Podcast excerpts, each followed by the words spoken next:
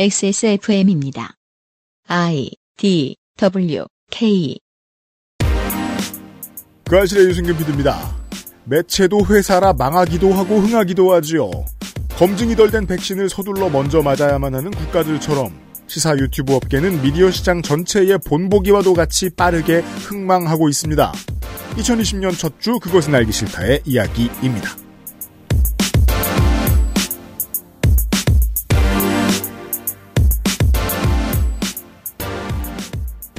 좋은 주말 되고 계십니까? 지구상의 청취자 여러분.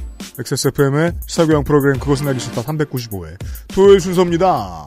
2020, 2021년 두 번째 토요일입니다. 윤세민 에디터가 있고요. 네, 안녕하십니까. 윤세민입니다. 벌써 두 번째 주말이에요? 이번 한 주 뉴스들을 보면서 느낀 건데요. MBC와 KBS 출신의 극우적인 인사들이 더러 눈에 띄던데. 네. 저는 회사가 참 노동권을 잘 보장하고 어, 좋은 곳이구나라는 생각이 드는 게 저런 이상한 보도를 하고 회사 내에서도 문제를 많이 일으켰을 사람이 정년 퇴직하게 참 잘도 해주는구나. 그 제가 지금 노동 탄압을 해야 된다고 말하는 게 아니에요. 제 감흥이 그렇다는 거지. 대부분의 중견 기업들은 그 사람이 이상하다는 이유로 그 사람을 자르지 못합니다. 네. 그래서 회사 생활을 생각해 보면요.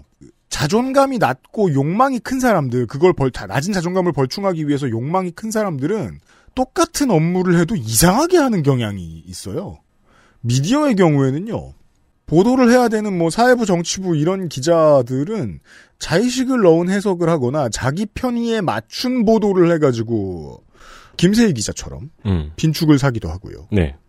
가세연에 있는 다른 연예 기자 누구시죠? 연예지에 있어서 옐로우 저널리즘의 첨병이 되기도 합니다.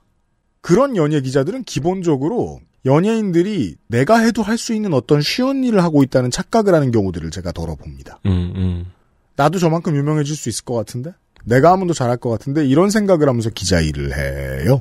그런 분들이 만든 매체의 이야기들까지 들었습니다. 세상에는 그런 사람들이 있는가 하면 우리가 첫 시간에 들었던 것처럼 쑥맥도 있죠. 쑥맥 젊은 버전에 이어서 어, 쑥맥 어른 버전의 이야기를 잠시 후에 들어보도록 하겠습니다. 아, 그래도 단어가 요즘에 많이 순화가 되셨네요. 아니, 옛날에는 100% 늙은 버전이라고 하셨을 텐데. 아, 어르신 버전. 쑥맥 어르신 버전. 늙은 버전 전에는 노인네 버전 막 이런 거 있잖아요. 잠시 후에 확인해. 사실 노인네는 친근하게 생각하는 말이고요, 제가. 네. 안 친할 것 같은 노인네한테 그렇게 부르지도 않아요. 그것은 알기 싫다는 인생은 한방 원광디지털대학교 한방건강학과 프랑스에서 온 비밀의 레시피 온유 마카롱 고전의 재발견 평산네이처 진경옥 아름다운 재단 18어른 캠페인에서 도와주고 있습니다.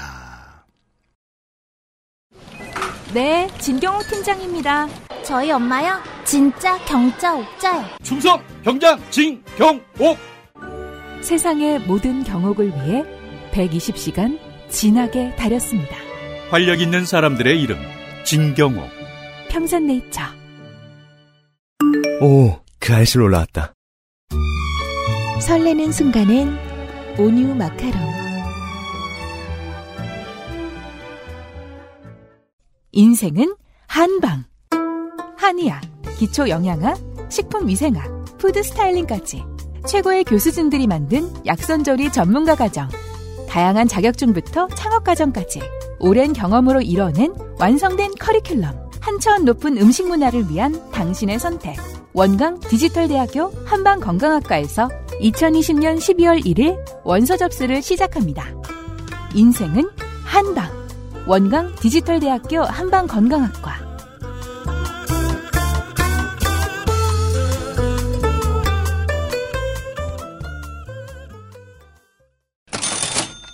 원광 디지털대학교 한방건강학과에 입학하실 생각이 있는 여러분들을 위한 광고, 광고 시간. 네, 원광 디지털대학교 한방건강학과에 입학하실 생각이 있는 여러분들은 방송이 업로드된 오늘 기준으로 원서 접수가 3일 남았습니다. 네, 빨리 결정하세요. 어, 3일 남은 시점에 홍보를 드리자면은 한의학, 식품위생학, 약선조리 전문가 과정 등 다양한 커리큘럼으로 현대 식품 영양학의 전문가 양성 과정입니다. 네. 온라인으로 진행이 되고요. 2년째 지금 우리 방송에서 3년? 네. 3년째 만났었죠. 음. 네. 내년에도 만날 수 있을까 기대를 하고 있겠습니다. 네. 자세한 내용은 원광 디지털대학교 한방건강학과 홈페이지를 참고하시길 바랍니다. 좋습니다. 제가 이 교수진 여러분들께 들은 너무 멋진 학생들에 대한 이야기가 많은데 그건 나중에 기회 될 때 한 번 좀 더 들어보겠습니다. 이게 내년에 올지 안 올지 모르는데 나중에 기회 될 때요? 그러게요. 아, 아쉽네. 예. 내년에 기회가 되면요. 네. 원광 디지털 대학교 한방건강학과 광고였고요.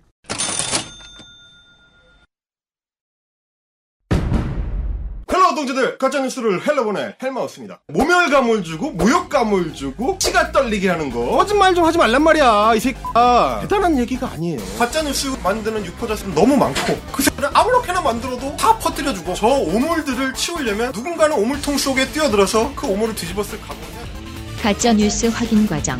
헬마우스 코너. 팟캐스트 에디션. 2021년의 첫 주를 탈탈 털어서 헬마우스님과 함께하고 있습니다. 어서 오십시오. 안녕하세요 헬마우스입니다 저희가 방송을 하고 보람찬 하루를 마치고 돌아가서 자는 동안에 어, 미국에서는 헌정사상 처음으로 수도에서 무장 봉기가 어, 어, 저도, 저도 진짜 웬만큼 극단적인 상황에 익숙해졌다고 생각했는데, 네. 정말 깜짝 놀랐습니다. 어, 야, 미- 알카에다도 해내지 못한 일을, 큐아논 신봉자들이, reptilian을 믿는 사람들이, 미국 의회를 점령을 했습니다. 그러니까 미국 시민들에 의한 병장기가 나오는 내라는 전 태어나서 처음 봤습니다. 깜짝 놀랐습니다. 네. 여러분들이 들으실 때쯤 되면 여러분들도 많이 여기저기서 들으셨겠지만 저도 그 뉴스를 접하자마자 그 생각부터 들었잖아요. 들었단 말이에요. 이거 백인이니까 이거 멀쩡히 지금 살아나갔지 그렇죠. 다들. 네. 이런 생각 정말 많이 들었고 어, 오늘의 방송에 대해 다시 한번 생각해 봅니다. 이번 주에 헬마우스 코너에 대해서 음. 이번 주에 다루고 있는 이 유튜버들 꽤 고마운 사람들입니다. 음. 이 사람들이 조금만 더 유능했으면 우리도 그런 일을 겪었어요. 어, 그렇죠, 그렇죠. 그리고 제가 그 상황을 지켜보면서, 아, 아무리 극우라도 거기에는 layer가 있다. 예, 거기에는 상대적으로 좀 덜한 인간들이 있고 더한 인간들이 있다. 네. 그래서 우리가 그동안 그렇게 극우적이다, 에, 이 금, 기독교 근본주의적이다 이렇게 욕을 해왔던 음. 마이크 펜스 부통령이 네. 정상인이네. 민주주의의 수호자가 되어버렸습니다. 깜짝 놀랐습니다. 저도 막 기립박수를 쳤어요. 야, 저렇게 과감한 결단을 할 수 있다니. 민주당 지지자들이 남은 기간 동안 새로운 대통령으로 앉히자고 지금 하고 있습니다. 이게 뭡니까? 아니 그래서 많은 전문가들도 뭐 전 세계 시민들도 다 생각했단 말이에요. 민주주의 체제의 근본적인 불안정성에 대해서 네. 순간 무너질 수 있습니다. 아, 그렇죠. 메시지가 얼마나 확장되고 이상한 것이 잘못 퍼지느냐에 따라서 우리는 그런 짓을 저지를 수도 있었던 순애들을 만나고 있는지도 모르겠습니다 이번 주에. 네. 네. 그래서 다행히 잘 안 되거나 그렇죠. 아니면은 예능으로 돌았어요. 그렇죠. 네. 그래서 그나마 그나마 여기서 또 한 번 확인할 수 있게 되는 것은 정치적 야심을 갖고 있는 편이 낫다. 에, 이런 생각을 하게 되는 거죠.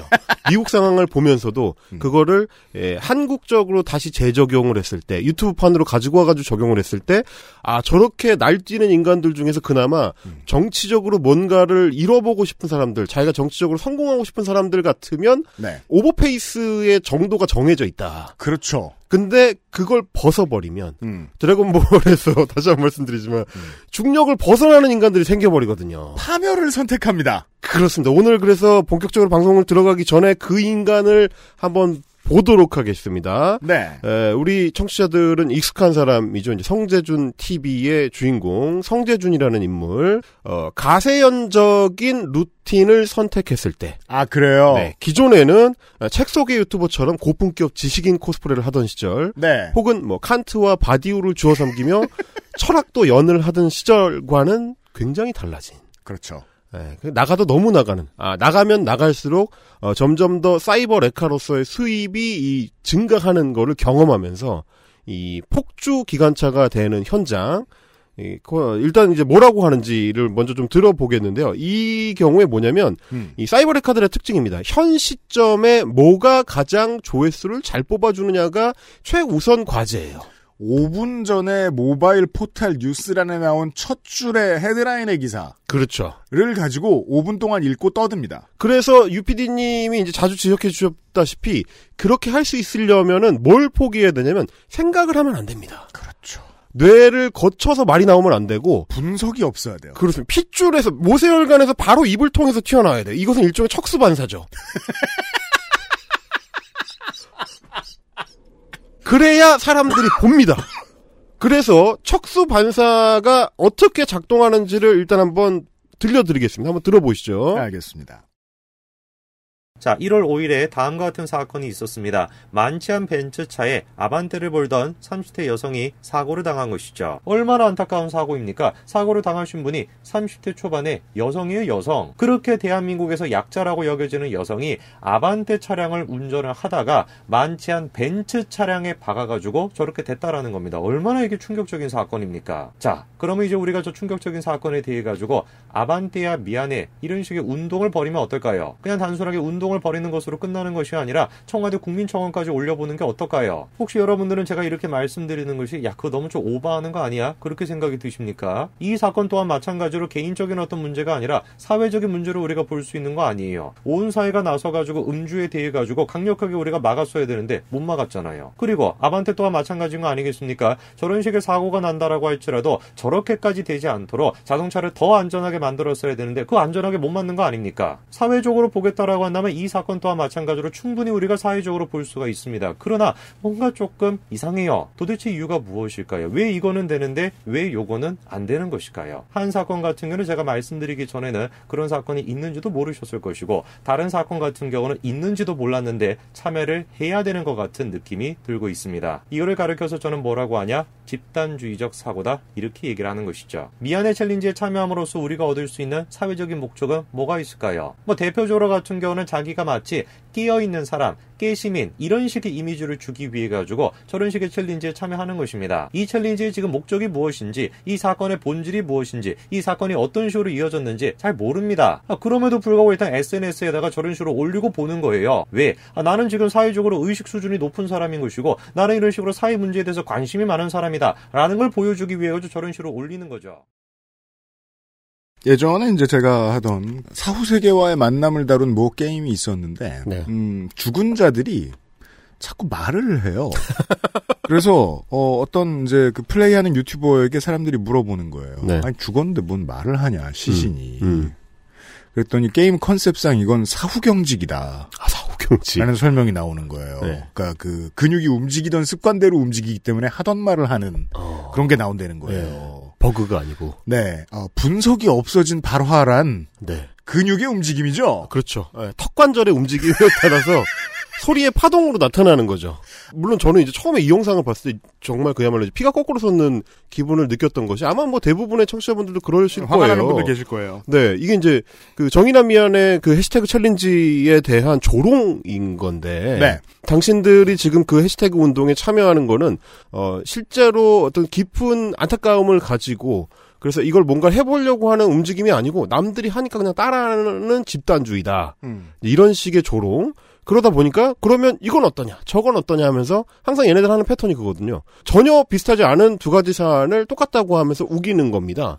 그 이, 이게 윤선 씨가 많이 하던 것 같아요. 어, 그렇습니다. 예, 패턴이 네. 예, 항상 정해져 있어요. 음. 그래서, 어, 아반떼가 음주 충격을, 어, 음주운전을, 음주운전 사고를 당해가지고, 음. 충격당한 건, 건하고, 아동 학대에 의해서 아이가 안타깝게 그 생을 마감하게 된 사건을 등치시키거나, 음. 이거에 대해서는 분노하면서 왜 이거는 분노를 안 하냐. 이런 네. 식으로 이제 조롱하는 그걸 보여주는 건데, 음. 근데 이게 이거는 사실 에, 가로세로 연구소의 그 진행자들이 항상 하던 거의 이제 심화 버전입니다. 그렇군요. 누군가의 죽음에 대해서 조롱하는 거. 아, 왜 그렇게 심각하게 생각해? 아, 네, 그런 거. 음. 예, 이거 뭐 항상 일어나는 일이야. 음. 어? 그게 더 나가면 뭐겠습니까? 이제 어, 세월호 참사 이런 거를 보면서도 아니 교통사고인데 왜? 네. 해상 교통사고 아니냐. 그 이거 말고도 음. 이제 예전에 이제 응모 같은 친구들이 그래서 이제 연결을 하자면 음. 아니 푸마가 그 동물원 탈출해 가지고 이 총격을 받아서 죽은 거나 뭐 음. 이거나 네. 결국 죽은 건 똑같은데 어느 쪽이 더 안타까울까요? 이 표- 투표를 붙일 수 있는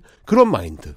이건 중요합니다. 언론 환경에 밑에 살아가는 사람들 입장에서 어떠한 문제로 분노하게 됐기 때문에 다른 문제를 잘 못 본다거나 그 문제를 보고 분노했는데 제가 뭐 저 이번 주에도 몇 번 지적을 했죠.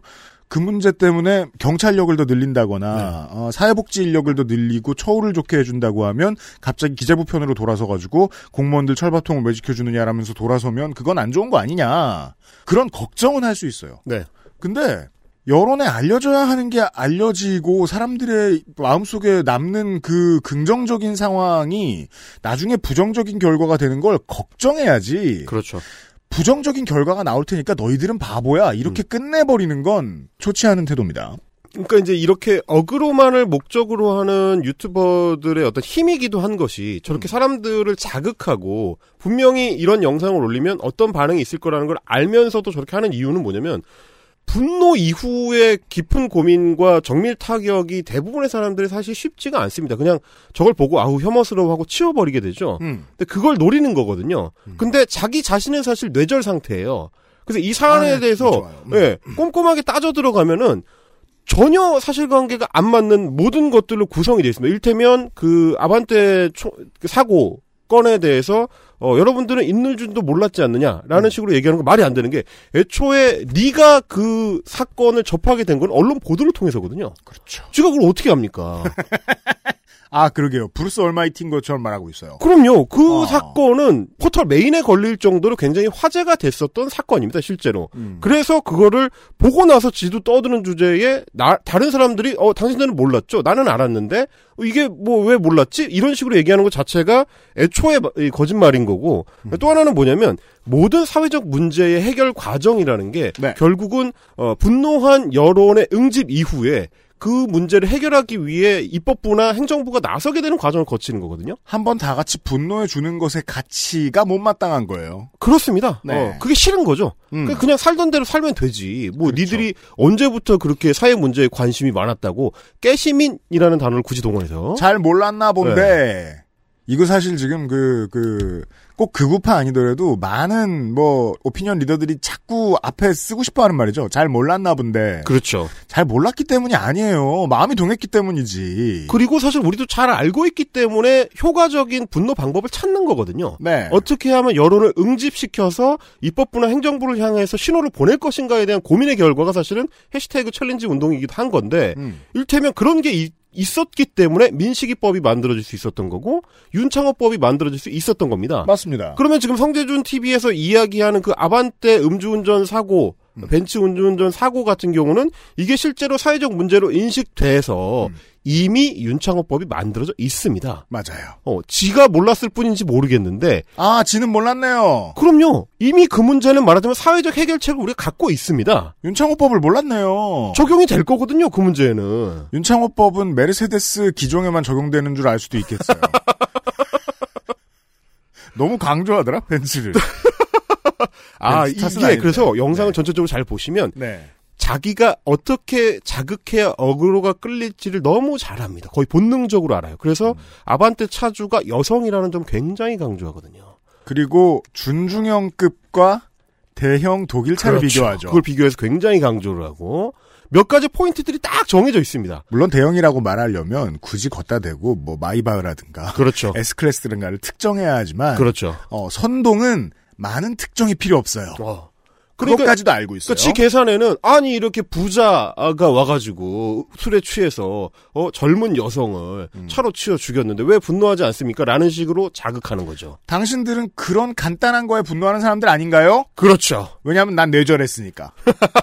좋아요, 이해됐어요. 자, 이런 겁니다. 그러니까, 이, 이제, 가세연과 뭐, 성자준 취비의 최근 움직임 같은 것들이, 음. 이제 보면 뭐, 도덕이고, 뭐, 진영이고, 어떤 뭐, 지적 욕, 욕망, 이런 거 다 던져버리고, 어떤 식으로든지 사람들을 자극해서 내 영상에 조회수를 올려주도록 하는 거. 그래서 내가 던지는 자극적인 말들에 사람들이 반응하도록 하는 거. 그거에만 목적을 두게 되면, 아, 그야말로 더 돈이 잘 벌리는구나. 라는 걸 이 친구들이 알게 된 거죠, 이제. 그래서 다른 욕, 욕심을 버려버린 상황이기 때문에 네. 지난 시간에 말씀드렸던 게다가 것처럼 다른 욕심이 잘 안 됐고요. 네, 잘 안 됐죠. 그러니까 인생에 어떠한 도전과 응전을 하게 되는데 계속 반복하게 되는데 음. 어떤 도전을 했을 때 응전을 해서 망하면 그보다 얕은 길로 가잖아요. 더 그렇죠. 낮은 길로 가잖아요. 그 중간 중간엔 계속 헬마우스가 있었고 그런 과정을 거쳐서 레카가 되었는데 그렇죠. 네. 그러니까 그, 그래서 사실 뭐 그 말씀 하시니까 얼- 얼른 생각이 난 게 뭐냐면 예. 어떤 걸 깨닫게 된 거냐면 네. 거짓말을 들켜도 아무렇지 않구나라는 걸 알게 된 거예요. 성재준을 비롯해서 그러니까 가로세로 연구소는 처음부터 그걸 알고 있었고 네. 그래서 이 헬마우스 채널의 공격에 대해서 반응한 적이 한 번도 없습니다. 가로세로 연구소는 그렇죠. 다른 유튜브 채널들의 공격에는 반응을 해요. 가로세로 연구소가 그 전에 윤서인 아 저 성재준 TV랑 싸움을 한 적도 있고. 아 그래요? 그럼요. 안정곤하고 싸움을 한 적도 있고. 아 네. 그들끼리 잘 싸웁니다. 그들끼리 잘 네. 싸웁니다. 그리고 이제 뭐 페렌 마이크하고도 싸움을 한 적이 있고 말하자면 어, 밥그릇에 도움이 되는 것 같은 싸움은 얼마든지 하고 일부러 걸기도 합니다. 그렇죠. 근데 가로세로 연구소는 헬마우스 채널에서 니들이 했었던 그 말이 왜 틀렸는지를 알려주마라고 공격했던 거에는 단 한 번도 반응을 하지 않았습니다. 고급스럽죠. 알고 있는 거죠. 이거 이거 대응 안 해도 우리 장사하는데 아무 상관없다. 처음부터 알고 있었던 거예요. 근데 성대준 TV나 윤튜브 같은 애들은 반응을 했거든요. 헬마우스 팀은 이 극우 유튜버들의 발끈함을 먹고 이만큼 컸거든요. 그렇죠. 그리고 그, 그, 그걸 알고 있어요, 또. 그 발끈함을 이용해서 걔네 알고리즘의 완성도를 깨뜨리는 게 원래 목적이었기 때문에. 그렇죠. 그 알고리즘 안으로 난입하는 게 목적이었기 때문에 반응해주기를 원했는데 가로세로 연구소는 이거 해봐야 우리 장사에 도움 안 돼. 가세현이 그 결정을 하기 위해서는 두 가지 저 지혜가 필요해요. 하나, 저들을 키워주면 안 된다. 그렇죠. 또 하나, 우린 안 부끄럽다. 그렇습니다. 네. 안 부끄럽기로 한 거죠, 성재준 TV가. 네. 아, 그걸 배웠군요. 안 부끄러워도 되는구나를 알게 된 겁니다. 왜 안 부끄러워도 되느냐? 그동안 부끄러울 때마다 헬마우스한테 깨졌거든. 그렇습니다. 그리고 부끄러울 때마다 자기 장사에 방해가 되는 거예요. 매번 망했어요. 그러면 부끄럽지 않으면 장사가 잘 될 거다. 음. 그걸 깨달은 거죠. 아, 사실관계 틀려? 문제 없어. 지금 내가 발 딛고 있는 이 판에서는 사실관계를 틀리는 게 장사에 영향을 미치지 않는다라는 걸 알게 된 겁니다. 똑같은 호프집이에요.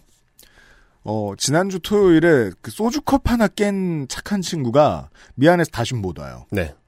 근데, 어, 막, 바닥을 구르고 막, 주인한테 물건을 던지고 막 토한 위에 쓰러지고 이랬던 사람은 또 옵니다. 웃으면서. 그렇죠. 예. 아하, 경지. 예. 네. 어차피 또 받아줄 거니까. 그렇죠. 이것도 마찬가지입니다. 여기서 아무리 내가 이렇게 막말을 던지고 피해자를 조롱하고 어, 사회적인 어떤 그 협력과 연대를 회방하는 짓을 해도 음. 그리고 그게 여러 방향으로 공격을 받더라도 실제 내 팬들한테는 영향이 가지 않는다. 음. 내 돈줄에는 영향이 가지 않는다를 알게 됐기 때문에 아무렇지도 않게 그걸 벗어 던질 수 있게 된 겁니다. 네, 어, 북극여우님과 어, 작년에 이야기했던 스웨덴의 그, 저, 폭탄 살해범, 에, 이야기를 다시 한번 참고를 해주시기 바랍니다. 네.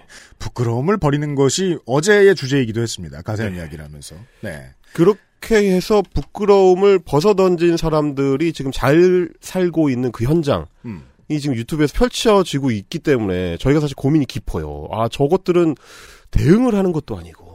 우리가 사실관계를 계속 지적하면 사람들이 그거에 이 반응을 해서 같이 공격을 해주는 것도 아니고 유튜브 알고리즘상. 어, 그러면 도대체 어떤 식으로 타격을 입혀야 할까? 지금까지 헬마우스의 아머리에 없던 무기가 필요해요. 네. 굉장히 독특한 방식으로 지금 작동하고 있거든요. 네. 저희도 사실 아직 못 찾고 있습니다. 고민이 좀 깊은데 음. 어, 여기까지 이 부끄러움을 벗어던진 자들이 장사가 잘 되고 있다는 현상만 일단은 저희가 제시해 드릴 수밖에 없을 것 같아요. 음. 여기는 이렇게 마무리를 하고 좋습니다. 그러, 면 부끄러움을 아는 사람들 네. 에, 최소한의 부끄러움의 선이 있는 사람들 음. 예 그래서 뭔가 이 사회적 움직임을 보이고 싶은 사람들 뭐라도 해보고 싶은 욕구를 가진 사람들은 어떤 상황에 처해 있는지로 넘어가 보도록 하겠습니다. 오늘 시간이 그나마, 어, 평생 뭐, 약간의 정덕으로서 제가 그나마 예측 가능했던 움직임입니다. 그렇습니다. 네. 그리고 사실 저희가 원했던 움직임이에요. 아, 그래요? 보면 볼수록 아기자기하고 재밌긴 해요. 그렇습니다. 이게 이제 마이크 펜스와 미치 오커넬의 세계로 저희가 넘어가겠습니다. 네. 큰 틀에서는 극우지만 음. 그 안에서는 정상인 뭐라도 해보고 싶은 사람들 정규저야 펜앤마이크입니다. 좋아요. 어 지난해 이제 3월 총선 때만 해도 음. 그 정치권 언저리 여의도 언저리에서는 어떤 얘기들이 돌았냐면 네. 아직은 가로세로 연구소가 뭘 벗어 던- 던졌는지를 정확히 파악하지 못했던 시점입니다. 좀 아, 예. 혼란스럽던 시점. 음.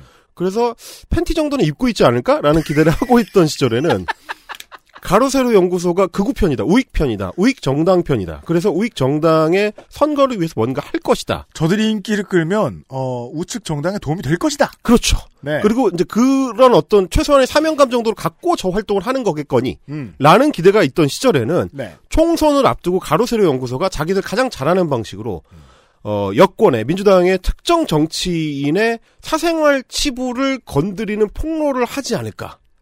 네. 심지어 음. 그거 몇 개 갖고 있다라는 구체적인 찌라시까지 돌았습니다. 아 그랬군요. 누구 누구 누구 해가지고 누구 누구 누구의 뭐 불륜건 누구 누구 누구의 무슨 건 뭐 해가지고 한 서너 개 정도가 주기적으로 돌았습니다. 한 일주일에 한두 번 정도 주기로. 그랬군요.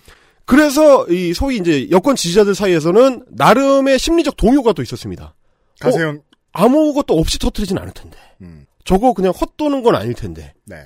그건 여전히 가세현이 팬티를 입고 있을 거라는 전제 때문에 나오는 오판이었던 거죠. 사람이 설마 그러겠어? 그렇죠. 끝까지 폭로는 없었습니다. 네. 왜냐하면 애초에 그런 걸 할 생각이 없었거든요. 아 이게 중요합니다. 네. 캐봤는데 실패했다가 아니라 그럴 생각이 없었다. 그게 딱히 자기들 장사에 도움이 되는 뭐 이렇게 열심히 하는 운동이 아니거든요. 음. 그건 안 합니다. 그거를 안 하고 어, 그냥 넘어갔어요. 네. 그러고 나서 그 다음에는 4월 총선 선거 부정론으로 가버리셨죠. 그렇죠. 어 그때 알게 된 겁니다. 아 팬티 원래 없었구나. 총선을 이기고 싶은 게 아니었어요. 그렇죠. 네. 그래, 서 사실 그 당시에 페- 저 가려서려 연구소한테 기대했던 거는 어차피 저 채널은 데스킹이 없으니까 음. 걸러내질 않으니까 어떤 제보든지 찌라시 형태의 제보가 들어오면 와 데스크와 뇌 이 정도의 걸음망이 있는데 둘 다 없어요 지금. 그건 없어요. 거르지 않고 내보내거든. 정말 온갖 그 제보들이 가로세로 연구소로 쏟아져 들어오는데 네. 뭐 지난 시간에 보여드렸던 그 들려드렸던 그 박사님 종류의 제보도 있고 그야말로 밑바닥 찌라시들도 있습니다. 네. 예, 술집과 저자거리에 돌고 있는 찌라시를 구체화시켜서 제보하는 사람들이 꽤 있어요. 음. 근데 그거를 그대로 여과 없이 내보냈을 때 어쨌든 여권에 일정 정도의 영향을 미칠 수 있을 거라고 하는 기대가 있었던 건 에, 가르세로 연구소가 데스킹을 안 하는 조직이기 때문이다. 음. 라는 거였는데 네. 어쨌든 그 사람들은 그거 안 했고요. 안 했다. 대신 데스킹을 하는 그나마 그거를 흉내 내려고 하는 구조를 갖춘 어, 유튜브 채널이 펜앤마이크입니다. 왜냐하면 무언가를 흉내내서 무언가처럼 되고 싶다는 열정으로 가득해요 이 양반들이 보면. 그렇습니다. 네. 애, 초에 정규재라는 그 펜앤마이크의 오너 어, 일종의 오너죠. 네. 뭐 주식회사라고 하니까 뭐 이게 와- 완전 오너는 아니겠지만 음. 예, 가장 큰 지분을 가지고 계신 예, 사실상의 그 간판 음. 정규재 선생님 자체가 어쨌든 한국 경제의 주필 출신이기 때문에 가세현의 중요한 역량은 어제 설명드렸듯이 네. 그럴 듯한 무언가가 되고 싶지 않아요. 예. 근데 정규재는 되고 싶거든요. 되고 싶어요. 정규재는 그게 되고 싶기 때문에 조직 안에 데스킹 기능을 갖고 있습니다. 음. 그러다 보면 문제가 뭐냐면 가세현처럼 그냥 여과 없이 내보내주는 채널에는 그럴수록 더 많은 제보가 들어옵니다. 어, 내가 보내면 그냥 저걸 막 질러주는구나. 아저씨 세 명이 있어요. 네. 스튜디오에 들어와요. 네. 가세현이죠. 네. 어, 그 길거리 사람 많은데 1층에 있습니다. 밖에 다 보입니다. 비유입니다. 비유 청취자 여러분. 한 사람이 바지를 쓱 내려요. 그럼 나머지 두 명이 어 이러면서 다 내려요. 그렇죠. 근데 그러면 좀 이따 보면은 창문 밖에서도 내리는 사람들이 나오는 거예요. 뭐야, 여기 압구정 아니야? 근데 펜앤마이크는 한 명이 내리면 네. 뭐라고 해요. 아, 그렇죠. 그럼 올려줘. 입으시라고. 어, 옆에서 올려줘. 아, 뭐야? 이러면 올려줍니다. 그 정도는 있어요. 데스킹. 그러다 보니까 뭐냐면, 아, 팬티 내릴 사람들이 안 오는 거죠, 이제 그 방송사에. 그렇군요.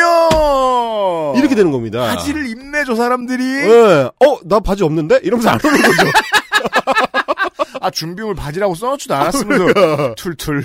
그렇게 되는 겁니다. 네. 그러다 보니까 펜앤마이크에서는 가세연급의 자극적인 폭발력을 가진 제보도 안 들어오지만 아하. 전반적으로 제보가 안 들어와요. 음. 그래서 방송이 약간 노잼이 됩니다. 야하지 못하네요. 네, 굉장히 좀 어, 내용상으로는 뭐 거기서 거기 수준으로 내용은 어차피 극우적이지만 음. 이 형식 자체는 너무 막 나가지 않는 맞아요, 그래서 어. 약간 점잖은 형식을 띠게 돼요. 음. 그래서 펜앤마이크의 기본 구조는 비평입니다. 그 사회적으로 어느 정도 명망이 있거나 이전의 커리어에서 무슨 무슨 장을 해봤던 사람들을 주로 출연시키고 기껏해야 TV조선 채널 A식인 거예요. 그렇죠. 음. 거- 어, 이제 TV조선 채널 A에 못 나가시게 될 맞아요. 분들, 네. 어, 그분들 분들. 어떻게 보면 이제 그저 이 밑바닥에 가라앉은 커피 간든 분들이 이제 오시게 되는 건데 네. 그래서 이제 뭐 조회수 자체가 최근에는 아주 급격하게 떨어졌어요. 아. 가로세로 연구소랑 비교하면 너무 재미없는 거야. 그래서 음. 최근에는 평균 조회수가 몇 천 회 내지는 아, 1만, 그래요? 1만 회 전후. 이저 펜앤마이크의 전체 구독자가 66만을 넘거든요. 네. 그런 걸로 비교하면 굉장히 조회수가 낮은 거죠. 사실 매시브한 건데 이거야말로 급전직하하고 있네요. 그렇죠. 음. 네. 그렇게 해서 이제 어쩌다 나오는 뭐 김진태류의 진짜 어, 완전 어그럽군. 음. 그런 사람들이 나오지 않으면은 조회수가 안 나온다. 이런 음. 문제가 있고 네. 어, 방송국 보도국의 형태를 띠고 싶어하는 욕망이 있다 보니까 맞아요. 너무 많은 주제를 다뤄요. 가로세로 연구소랑 비교해보면 가로세로 연구소는 아 잡혔다 이거다 이번 주는 이거야 이번 달은 이거야라고 하면 집중적으로 그것만 때립니다. 음. 근데 펜앤마이크는 우리는 일종의 방송국이니까 음. 어, 사회적 이슈를 다양하게 다뤄야 돼. 그래서 뭐 역사 얘기도 하고 옛날 얘기도 하고 이런저런 콘텐츠들을 여러 개를 장착하니까 음. 이 유튜브 특성상 어, 이렇게 골라보는 거 안 좋아합니다. 아 그러네요. 썸네일이 재미없게 생겼어요. 그러니까 무슨 어 남인순 의원 침묵에 대한 거. 이거 보세요. 김장겸의 세상 읽기. 아 그리고 그 고정 코너들이 있어요. 김장겸이 있고 네.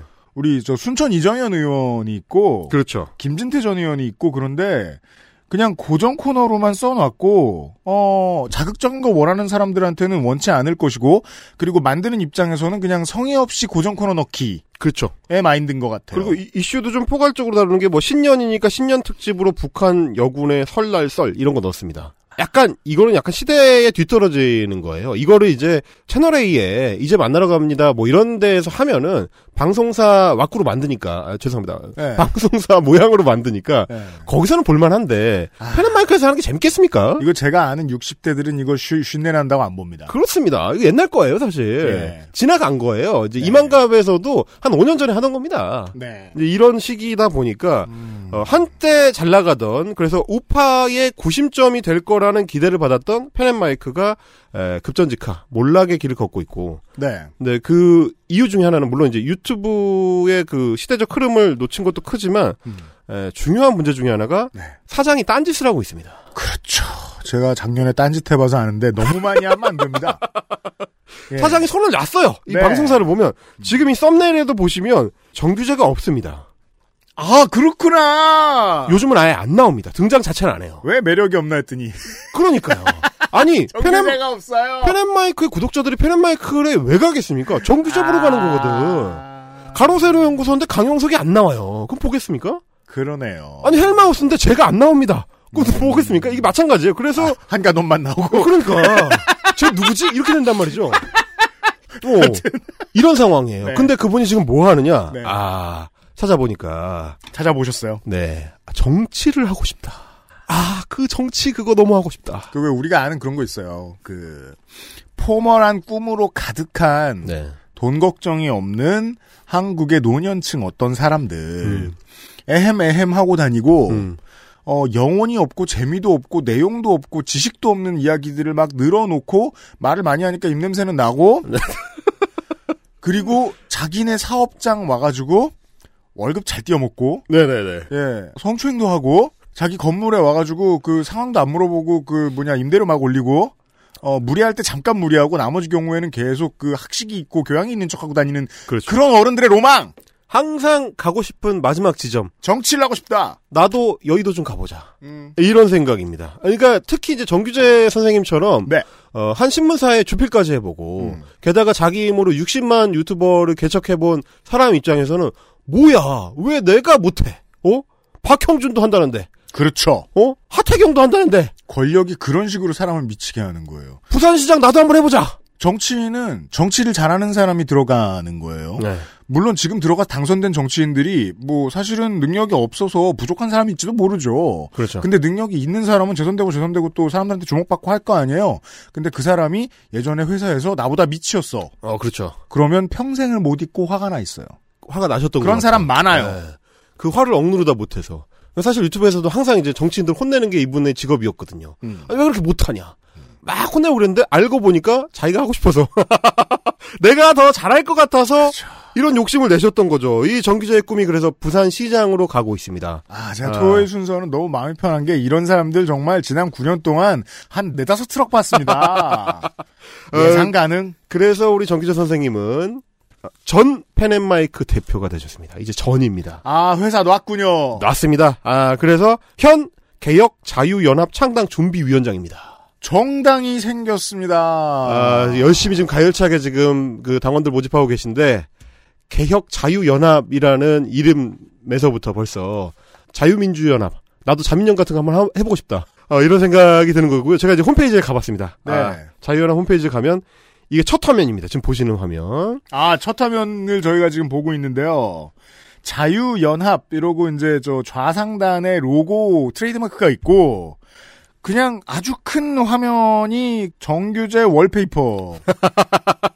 원하시는 분들은 쓰실 수 있어요. 어, 펜, 네. 펜앤마이크 내년 달력 같은 느낌이에요. 어딘가를 손가락질하고 계십니다. 먼 곳을 바라보면서 어딘가를 손가락질하고 계신데 부산이 바뀌면 대한민국이 바뀝니다. 하, 이거 너무 하고 싶었던 거야. 이거 너무 하고 싶었던 거예요. 그래서 네. 이미 이미 당은 아직 이제 창당 준비 중인데 음. 서울시장 후보도 이미 정해져 있습니다. 서울시장 후보 김대호 전 미래통합당 총선 후보 관악에 출마를 했었던 아. 하지만 중간에 잘렸던 그분입니다. 아주 불미스러운 일이 아, 있었는데 굉장히 불미스러운 일이 있었던 네. 그분이 중간에 잘리고 일로 그냥 숄랑 넘어가셨어요. 예. 그래서 어, 타이틀로 거신 게 운동권 건달 정치 청산. 아, 이- 이분이 김대호 씨군요. 이분이 김대호 씨. 이게 이게 뽀샵이 좀 너무 많이 들어가가지고 잘 못 알아보게 돼 있긴 하더라고. 그래서 이게 보시면 아, 홈페이지가 되게 급하게 만들어졌어요. 음. 잘안 읽히거든요. 개혁 자유연합을 만드는 사람들이라는 페이지인데 네. 위쪽이 잘렸어. 그래서 개혁 사유 연합 잠깐만 지금 저희가 화면을 지금 보고 있는데 네. 아 헬마우스님이 자르신 게 제가 아니에요. 자른 게 아닙니다. 이게 원래 화면인데 어, 본 화면이에요. 개, 개혁 왜냐면 사유 연합을 이게 디자이너가 문제예요. 디자이너가 이게 만드는 사람. 이게 한 페이지짜리 한 페이지짜리 이거 그림 파일이거든요. 네. 아, 홈페이지에 붙일 때 위에 약간 여백이 있는 걸 생각을 못 한 거야. 음. 그래서 이게 화면이 잘려요. 그 이름들이 줄줄 있습니다. 개혁 자유연합을 만드는 사람들에서 창준위원장 정규제 해가지고 창준위원이 쭉 있는데 네. 여기서 돈을 누가 대느냐를 보면 무슨 무슨 산업개발 대표 이런 분들이 계시고 아, 네. 아 무슨 재단 이사장 이분들이 여기 이제 돈을 대고 음. 뭐 이렇게 돼 있구나 약간 그 구성을 좀 보실 수가 있고요. 어, 하여튼 이 개혁 자유연합이라는 걸 만들어 가지고 내가 이걸 하기 위해서 그동안 유튜브에서 광대 노름을 한 것이다. 지금까지는 추진력을 얻기 위함이었다. 아니 나의 진정한 길, 내가 가야 하는 길은 어디냐?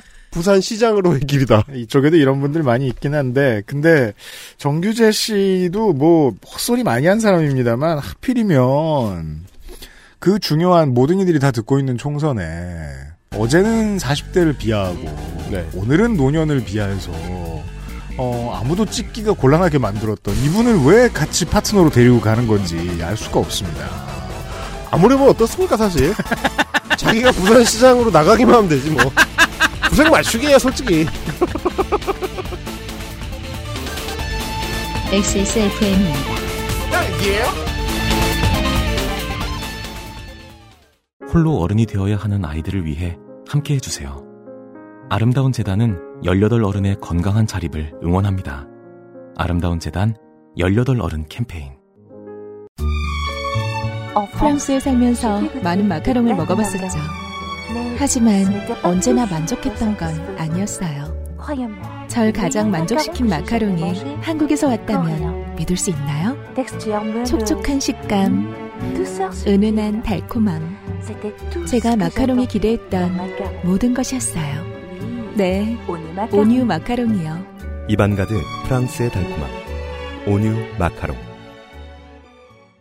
인생은 한방. 원광 디지털대학교 한방건강학과에서 2021학년도 신입생, 편입생을 모집합니다. 주부, 개인사업자, 만학도 등 많은 이들을 위해 열려있는 원광 디지털대학교의 장학제도도 알아보세요.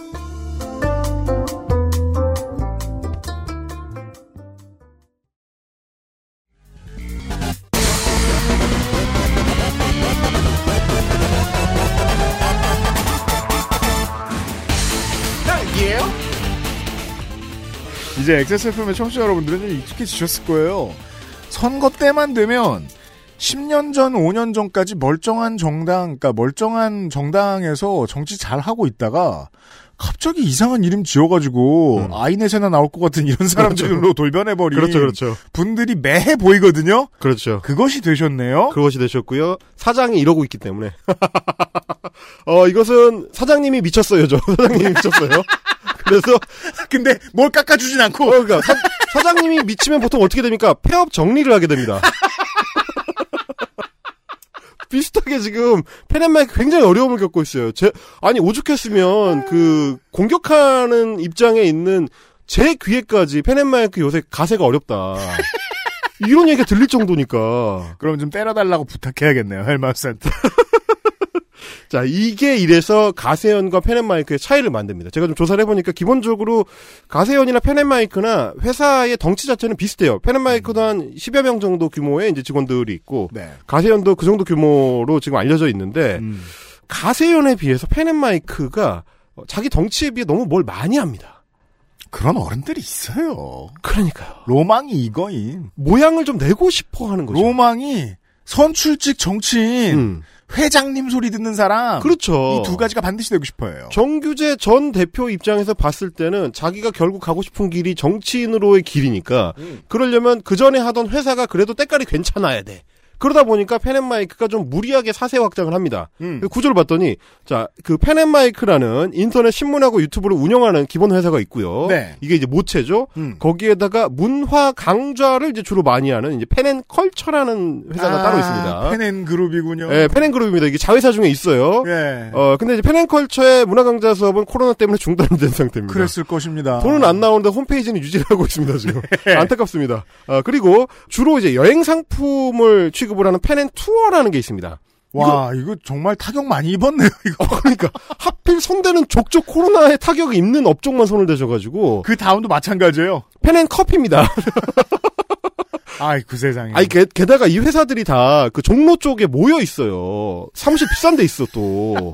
압구정에 있는 가세연이나 종로에 있는 펜앤마이크랑 마찬가지입니다. 저 같으면 증산동에 오겠어요.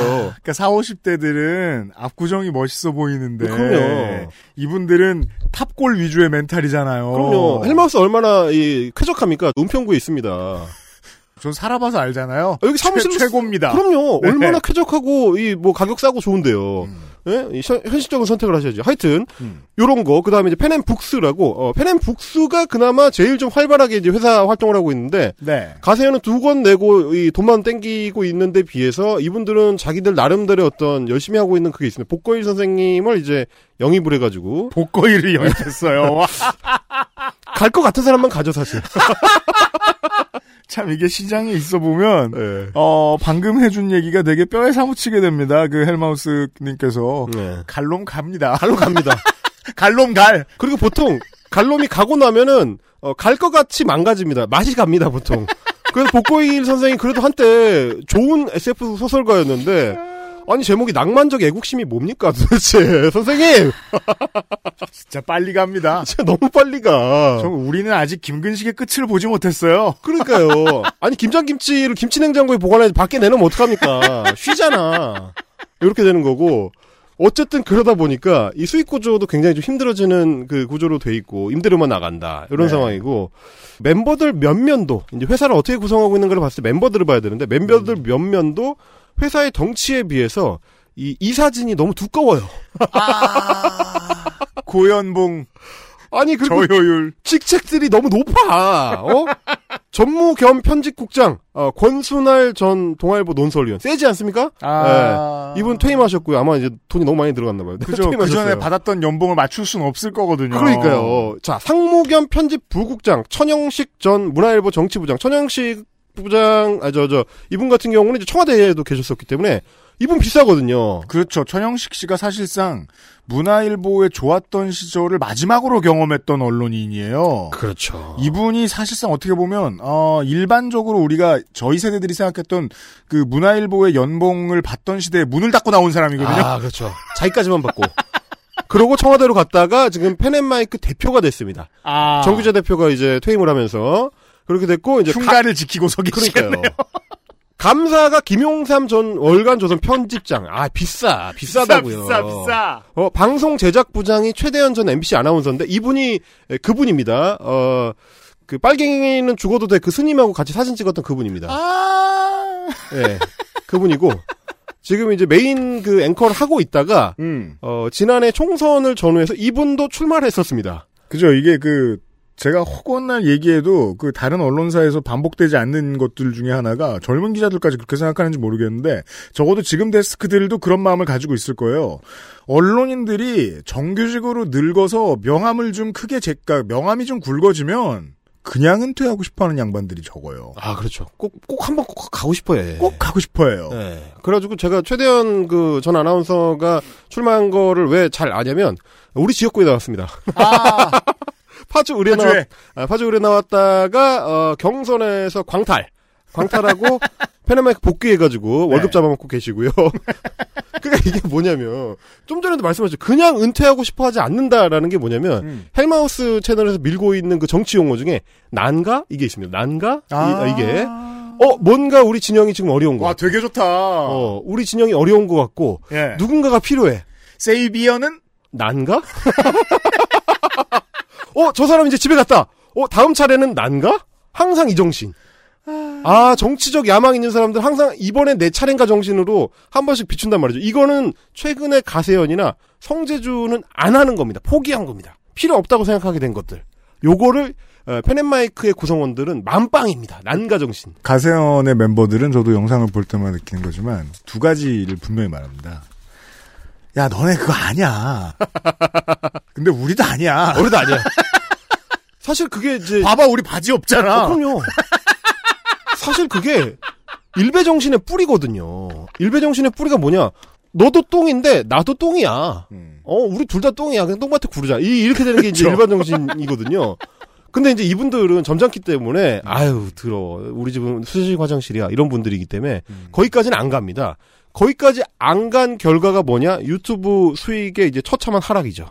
예, 제가 이제 플레이보드를 또 가져왔는데 구독자 하락 추세가 꾸준히 내려가고 있는 그래프를 지금 보여주고 있습니다. 꾸준- 장난 아니네요. 예, 아주 지속적으로 꾸준하게 내려가고 있습니다. 이건 최근에 떨어지는 게 아니라 이미 작년부터 이렇게 꺾였다는 걸 지금 보여주는 상태고, 네. 어, 영상의, 영상의 평균 조회수도 이 구독자 수가 66만인데, 음. 2만 7천 나오고 있는데, 그나마 최근에는 이거보다 더 떨어져서 몇 천 대가 나오고 있습니다, 지금. 아, 이제는 사실상 사업이라고 보기 어려운 수준까지 내려와 버렸네. 그러니까, 아니, 그러니까 회사를 어떻게 유지하고 있는지 모르겠어요. 이거는 뭐 저희가 저저 다다음 주나쯤 해서 그 시사 아카데미에서도 얘기할 겁니다만 모바일 기업이 지금 어려워지면 코로나 탓을 하면 안 되거든요.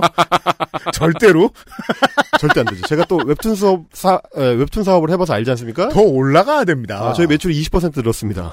사실 그 수직 상승해야 되는 시즌이에요. 그러니까요. 2020년, 2021년은 지금 이 사업 타이밍에 사장님이 미쳐서 폐업 정리를 하고 계신 아, 희한한 안타깝습니다. 상황. 그러다 보니까 슈퍼챗 연간 순위가 사실은 이 수익 구조의 어떤 바로미터인데 음, 2019년도 연간 순위만 해도 펜앤마이크가 한국 전체 8위였습니다. 음. 굉장히 좋은 수익 구조를 갖고 있었는데 그러네요. 지난해에는 전체 연간으로 봤을 때 10위까지 좀 떨어졌고 음. 이것만 봐선 잘 안 보여요. 근데 네. 지난해 10월에 21위, 음. 11월에 34위, 12월에 38위 쭉쭉쭉 계속 떨어지고 있습니다. 음, 이거는 이제 내부에서는 사형 선고 받은 것처럼 두렵죠. 굉장히 지금 심각한 상황이거든요. 예. 그래서 헬마우스 채널에까지 아 펜앤마이크 어렵대요 라는 얘기가 들려, 들려오고 있는 상황인 거죠. 우리가 아무리 편안하게 즐겁게 떠들어도요, 이거 하나만큼은 분명히 알고 있습니다. 미디어 시장의 고객들은 겁나 냉정합니다. 아 진짜 냉정해요. 그리고 빠르, 반응이 빨라요. 특히 유튜버는 더 빠르고 그러다 보니까 저는 이쯤 되면 이제 정규제 정치적 행보 따위 궁금하지 않고요. 네. 그보다는 펜앤마이크의 그 피고용인들의 앞으로의 그 고용 유지. 그니까요. 아 이게 정말 안타까운 심정으로 지금 지켜보고 있습니다. 지금 한 너다섯 명의 노년 실직이 나오게 생겼습니다. 그러니까 거기에 이제 젊은 편집자들은 어떡합니까? 어? 그러게 말이에요. 아, 또 그런 게 있죠. 예, 사장님 정신 차리시고 좀 사업을 좀 다잡아 주세요 라는 말씀을 제가 드려도 될지 모르겠지만 하여튼 그런 안타까운 심정으로 지켜보고 있는 펜앤마이크였습니다. 네, 아, 김광현 없는 와이번스처럼 되어버렸습니다. 그렇습니다. 자, 이제 여기까지가 안타까운 사연. 아, 몰락을 원했지만 막상 몰락하니 착잡한 펜앤마이크였는데 그리고 이번 주에 마지막 마지막 마지막 네. 뭐냐 이상한 놈입니다. 그렇죠. 종잡을 수 없는 사람. 다, 지금까지 나왔던 모든 사례들은 해석이 가능했습니다. 네. 저건 뭐지? 하는 케이스. 음. 자, 신의 한 수입니다. 보시죠. 한국 최대 어, 우파 유튜브 채널. 그렇죠. 135만 구독자. 네. 그런데 수익 구조는 생각보다 별로 안 좋은. 음. 그것도 이상한데 어, 신한 마이크, 아, 저 신의 한수는 음. 제가 들어가 보니까 최근에 이제 구독자 수에 비해서 이제 조회수도 좀 빠진 상태긴 하지만 썸네일을 보고 있습니다. 제가 지금 썸네일이 더 심각해졌어요. 예전에는 글자가 늘었어요. 예전에는 단발마였거든요. 약간 네. 짧게 소리를 지르는 그 썸네일이었는데 문재인 망했다 뭐 이런 정도였는데 요즘 말이 많아졌어. 겁나 길어요. 아니 겁나 길어졌어. 썸네일이 박범계 폭행논란 청문회 비상 문재인 마스크 황당 착용 코로나 사망자 1천 명 넘었다 이렇게까지 됩니다. 이게 하나의 썸네일입니다. 아니 네. 무슨 썸네일에 세 줄짜리 문장을 쓰냐고요 도대체. 야권 서울시장 당선권에 들어왔다. 국민형 정권 교체 열망 크다. 윤석열 지지율 새해도 폭등. 너무 기네요. 너무 길어요. 아니 본인들의 핵심 역량이 뭔지 몰랐다는 거예요 그동안도. 자, 그러면 이게, 이게 어떻게 문제가 되냐면, 저도 이제 신의 한수 채널을 즐겨 찾고 자주 봅니다만, 네. 썸네일을 이렇게 길게 써버리면, 음. 영상을 안 봐도 무슨 내용인지 알 수가 있단 말이에요. 장사하기는 글런 마이너스가 되네요. 어, 이거, 그러니까 왜 이렇게 썸네일 구조를 바꿨는지 정말 네. 이 컨설팅을 해드리고 싶어요. 이렇게 하면 안 된다. 이 목적성이 없는 방향이다. 좀 조급해서 이 최대한 좀 노출을 시키려고 하는 건지는 모르겠는데, 음. 제가 봤을 때는 사업적으로는 적절한 선택은 아닌 것 같고, 네. 그 또 하나 문제가 왜 그게 어, 사업적으로 마이너스냐 하면 음. 저렇게 요약한 썸네일의 내용의 내용을 보고 클릭해서 들어갔을 때 음. 저걸 넘어서는 내용이 있으면 그 기대를 충족시켜 줄 수가 있으면 다음에도 클릭을 할 수가 있어요. 그러는 법은 없잖아요. 근데 지금 신의 한 수는 그게 아니거든요. 그런 정도 기수, 능력이 있는 컨텐츠 프로바이더라면 헬마우스가 관심을 갖지 않습니다. 이게 그러니까 예전의 신의 한 수 같으면 네. 정치인들도 자주 출연을 했었고 음. 다, 다양한 코멘테이터들이 출연하던 시절만 해도 음. 썸네일을 넘어서는 내용 그게 긍정적인 방향은 아니지만 음. 썸네일이 없는 내용들이 나오는 경우가 있었는데 네. 최근의 신의 한 수는 자체 제작 역량에 너무 의존을 하다 보니까 음. 자기들이 기자라고 뽑아놓은 그 코멘테이터들이 주로 이야기를 하다 보, 니 음. 그분들이 컨텐츠 역량이 풍성한 사람들이 아니거든요. 그렇죠. 그래서 그 사람들이 뭘 하느냐 음. 보수 언론에서 만들어 놓은 프레임을 그대로 가져와서 기사를 읽습니다. 그러다 보니까 재미가 없어요. 그거는 그러니까 제가 그 자본을 신봉해서 이런 소리를 하는 게 아니라 사람이 아니라 안드로이드한테 시켜도 되는 건데 실제로 그렇게 하는 유튜버들 투성이에요. 그죠? 그러니까요. 예. 거기다가 뭐 이제 약간 덧붙여서 자기들끼리 수다를 떠는 정도가 되다 보니까 그야말로 유튜브의 복덕방화. 그거 굳이 클릭하지 않, 클릭하지 않죠. 그러니까요. 음. 이게 이제 공인중개사 전문화된 공인중개사들이 있는 음. 그 부동산 중개업소가 되는 게 아니고 그렇죠. 예전에 일, 일제 그때 있었던 그 떠는 복덕방처럼 되는 거예요 이제. 네. 그러다 보니까 사람들이 잘 안 찾고 음. 얼마나 어 제대로 된 그 컨텐츠 역량이 없는지를 보여주고 음. 그러다 보니 흉내만 내는 매체 흉내만 내는 일종의 어뷰징 매체가 돼버린 거죠. 정규제 TV하고 마찬가지로 열정이 떨어졌나 보네요. 콘텐츠를 만드는데. 그렇죠. 그리고 어 그리고 또 하나 제가 봤을 때는 이제 좀 한계다. 그러니까 열심히 해가지고 자기들의 기초 역량 중에서 더 발전시킬 수 있는 캐릭터성이나 혹은 뭐 자료나 뭐 이런 걸 열심히 조사를 해가지고 컨텐츠를 풍성하게 하는 노력이나 이런 거 없이 그냥 기존의 거를 가져와서 중계하는 방식으로만 해도 기본 조회수는 나온다고 생각을 하니까 게으른 겁니다. 이제 사실 말하자면 그러니까 늙으면서 느끼게 되는 우리 모두 다 생각하실 텐데 느끼게 되는 중요한 것 중에 하나가 어, 돈 버는 것 때문에 신나서 돈 열심히 버는 시기는 인생에서 그렇게 길지 않아요. 그러죠. 어느 순간부터는 내 노동의 신성함을 깨닫고 그걸 수호하는 일에 자꾸 뺑뺑이 돌고 열심히 열심히 살아야 되는 거거든요. 그렇죠. 숙명으로 알고 그걸 해야 돼요. 그래서 오랫동안 한 집에서 맛집으로 유지하는 사장님들 보면 존경스럽고 되게 쫙하니까 그런 거예요. 그렇죠, 그렇죠. 그분들도 열심히 살았는데 돈이 좋아서 열심히 산 게 아니기 때문에 때로 그 저 장학재단에서 쾌척하고 그러고 가시는 거예요. 그렇죠, 그렇죠. 돈하고 노동이 때로 다르거든요. 근데 네. 이 양반들은 돈 잘 벌렸잖아요. 네. 135만 끌어 모았잖아요. 네. 어느 순간 돈이 지겨워질 때가 있거든요. 그 순간에 일도 지겨워지는 사람들이 있어요. 그렇습니다. 어, 유피님도 뭐 10년 가까이 팟캐스트라는 하나의 형식에 맞춰서 방송해보시다 보면 안일해지고 싶은 순간들이 있고 하던 대로 하고 싶은 그 유혹에 이끌리는 순간들이 있을 수도 있는데 매주 매일 싸우고 있어야 돼요. 그렇죠. 예, 예. 예. 그러니까 익숙해진 자기 폼에 익숙해지지 않으려는 노력을 해야 이 커리어를 만들어가는 직업인으로서의 이제 어떤 그 연장 가능성이 생기는 건데 네, hustle 없이는 장사 못 해요. 이분들은 지금 안주하려고 하다 보니까 그렇죠. 예, 이 유튜브나 인라이트 스쿨 같은 안일한 개편 기획이 나옵니다. 그러니까 대체 그게 뭔지 알 수 없는 어르신들의 일은 안 하는데 명함은 더 좋아지고 명함은 더 두꺼워지고 하는 일은 계속 골프만 치는 것인 그렇죠. 이런 로망 있잖아요. 그렇게 사는 새끼가 어딨어요. 그렇죠. 자, 그러니까 우리 조회수 지금 빠지고 있는데 이제 신혜식 대표가 직원들을 호출합니다. 예, 제작진이 모였어요. 개편 아이디어 내봐라. 어, 그랬더니 1번 타자가 나와서 코너를 만듭시다. 그렇죠. 코너 이름을 재치 있게 만들어 가지고 어그로를 끌어봅시다. 네. 자, 2번 타자가 코너를 만듭시다. 네. 자, 이렇게 되는 겁니다. 요즘 또 밖에 나가잔 말은 안 했나 보네요. 네. 그것, 그것도 귀찮은 거죠. 추운데 뭘. 어, 있는 재료를 접시를 옮겨 담자. 자, 이런 얘기를 한 겁니다. 그래서 코너를 쪼갰어요. 출연진은 똑같은데 코너를 쪼갰어. 그래서 한밤 토크라는 코너가 있습니다. 한밤중에 신혜식 대표가 나와서 혼자 떠드는 거. 그 원래 하던 거예요, 근데. 코너 이름이. 네. 어. 그리고 다반 뉴스. 직원들이 다 나와서 하는 뉴스입니다. 네. 어, 그리고 우유 뉴스. 네. 우유 뉴스는 약간 참신해. 그래도 뭔지 봤어요. 네. 우동균 기자하고 유채린 기자가 둘이서 나와서 우유다. 우유 뉴스입니다. 네, 아, 50대 감성이죠. 야, 진짜 너무하다. 제가 진짜 딴걸 갖다 치는데 이게 지금 개편이냐, 이 새끼들아. 청취하시는 50대 여러분들 화내지 마십시오. 여러분은 그것보다 훨씬 더 능력 있습니다. 제가 제가 신의 한수 CP였으면 cue card 던졌습니다. 그렇죠. 야, 지금 장난하냐? 모서리가 이마에 꽂히게 던지죠. 자, 이런 어 안일한 개편 시도, 이 음. 안일한 기획이 얼마나 엉망진창이고 어설플 수 있는가? 이게 좀 전에 우리가 비웃어줬던 그 우유 뉴스, 우유 뉴스의 오프닝들만 들어봐도 진짜 어설프다. 아, 우유 뉴스 오프닝 mega mix를 들려주시겠습니다. 네. 지금부터. 세 편을 묶었습니다. 한번 들어보시죠.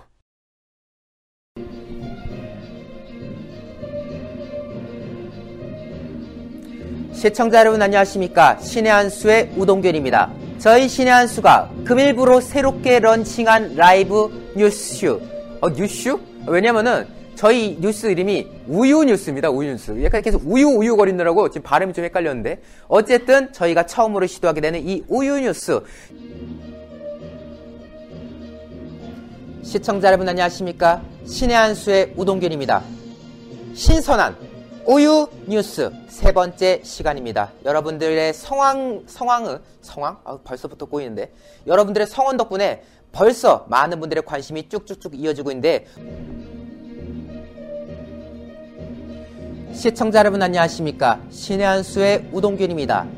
우유 뉴스 시작합니다. 하여튼 이 우유 뉴스 벌써 네 번째 시간인데요. 여러분들의 많은 관심과 응원 속에서 팍팍팍 성장해 나가고 있습니다. 이분이 시청자 열을 못하세요. 시청자 여러분. 가장 충격받은 건 금일부로. 금일부로. 아니, 되게 젊은 사람이거든요. 말로는 처음 들어봅니다. 금일부로. 금일부로 처음 들었습니다. 뉴슈, 뉴슈가 들으신 분들은 잘 모르시겠지만 저는 매일 보니까요. 저게 웃기려고 일부러 틀린 게 아닙니다. 진짜로 틀려요, 저 사람은. 너무 웃겨. 근데 젊은 사람이라고요? 아, 젊은 사람이요. 제가 액면으로 봤을 때는 30대 초반이에요. 진짜요? 네. 20대에서 30대 초반 그 걸쳐 있습니다. 그래서 우유뉴스가 50대 아저씨들의 기획이라고 생각한 게 뭐냐면 젊은 남녀 둘이 나와서 진행해서 우유뉴스예요. 아니 못 간다고 전해라 할 나이이실 것 같은데. 아니 물론 뭐 저도 어 이제 뭐 진보 매체들 만드는 이런 팟캐스트나 유튜브에서 분명히 20, 30대들이 만들었는데 60, 70대 감성 나는 이런 콘텐츠 많이 봤습니다. 어, 예. 근데 왜 그렇게 되는지는 모릅니다. 아, 저는 저분을 자주 보다 보니까 왜 저렇게 됐는지 알 것 같아요, 이제. 우유뉴슈. 우유뉴슈의 그 우동균 기자고요. 네. 그러니까 이렇게 이 신의 한수라는 채널은 보시면 어, 이제는 정말 보는 사람만 보는구나.